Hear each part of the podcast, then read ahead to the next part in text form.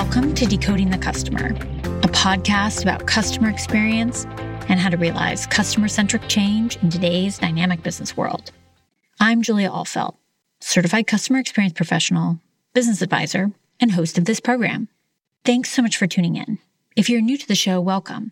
If you're a returning listener, thanks, and it's great to have you back. This episode is part of my CX mini masterclass series here on Decoding the Customer. These weekly episodes are published each Thursday and designed to be punchy, bite sized overviews of key customer experience concepts and ideas for how you can help your organization thrive through customer centricity. Whether you're new to the field of customer experience, are preparing for the CCXP exam, or are a seasoned professional looking to brush up on a few basics, this series will help you improve your knowledge, skills, and performance to stand out as a CX professional. This is episode 78 and it's the first episode for the month of April 2020. Regular listeners of the program will know that the first Thursday of the month is usually an interview episode, but the coronavirus pandemic has thrown a bit of a wrench into some of my interview scheduling. But I do have an interview episode headed your way later this month, so stay tuned for that. Today is a CX Mini Masterclass, and we're going to be looking at CX maturity and some models for charting progress with customer centric evolution. The CX profession was born out of the age of the customer, a confluence of market factors that led to the rise of empowered customers and a shift in power from companies to consumers. As companies responded and became more customer centric, there needed to be ways of measuring, evaluating, and charting the progress. This gave rise to CX maturity models, which can be valuable tools for any CX professional to help their organization plan for and drive CX change. In this episode, I'm going to explain CX maturity, talk about some of the most popular CX maturity models that have been developed over the years, and provide you with some practical ideas on how you might be able to leverage these in your work as an agent of customer centric change. If you're interested in learning more about a tool that is fundamental to customer centric evolution and goes straight to the heart of the CX profession, then this episode is for you. As always, if you're out and about while listening to this and hear something that you'd like to remember later, don't worry about writing it down. You can find an overview of the key concepts that we've covered today in the show notes for this episode, which are on my website, julia-ahlfeldt.com or decodingthecustomer.com. Truth be told, when the age of the customer arrived, most established businesses were ill prepared. They were inward looking and had been set up to solve business problems, not customer problems. The process for companies to change, adapt with the times, and become customer centric was just that a process. And generally speaking, the larger the business, the longer that tends to take. There isn't a cut and paste solution for customer centric transformation. This will be a unique journey for each organization. But there are some similarities and key milestones that can be charted along the way.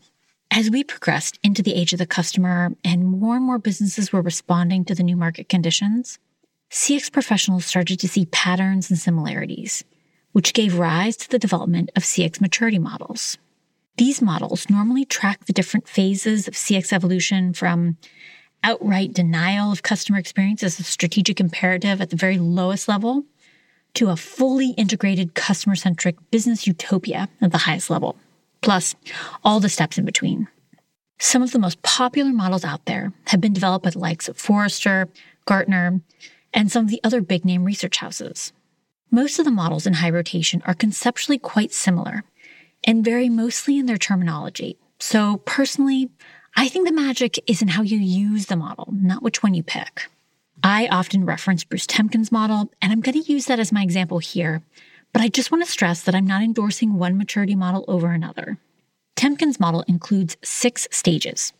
Stage one is ignore, in which an organization does not place importance on or really pay much attention to customer experience.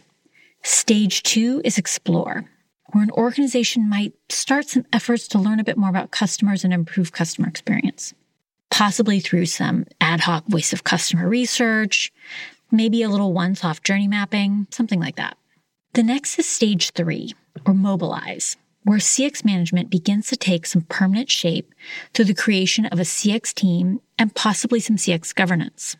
Next is operationalize, which is stage four, Here, we see more visible leadership support for customer experience, though not unanimous, and the CX team gains influence across the organization. Stage five is align, where some leaders start to prioritize customer experience as a strategic driver and a core value. Again, not all the leaders, but maybe most of them. In this stage, CX teams would expand and maintain their distributed skills. Finally, stage six is embed, where leaders uniformly support customer experience as a top priority and a core value. Customer experience becomes the responsibility of the entire organization, and it's just what everyone does. See what I mean about CX utopia?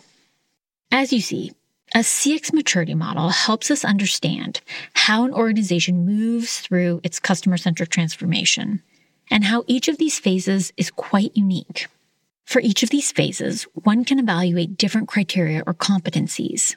The Temkin model looks at purposeful leadership, compelling values, employee engagement, customer connectedness, and CX organization across the different stages as their competencies for evaluation. If you want to move the dial with overall CX management and customer centricity, you can't just focus on one or two of these. So, for example, customer connectedness or employee engagement. You have to look at how to drive change across all the competencies. And organizations may have some areas where they're more advanced than others.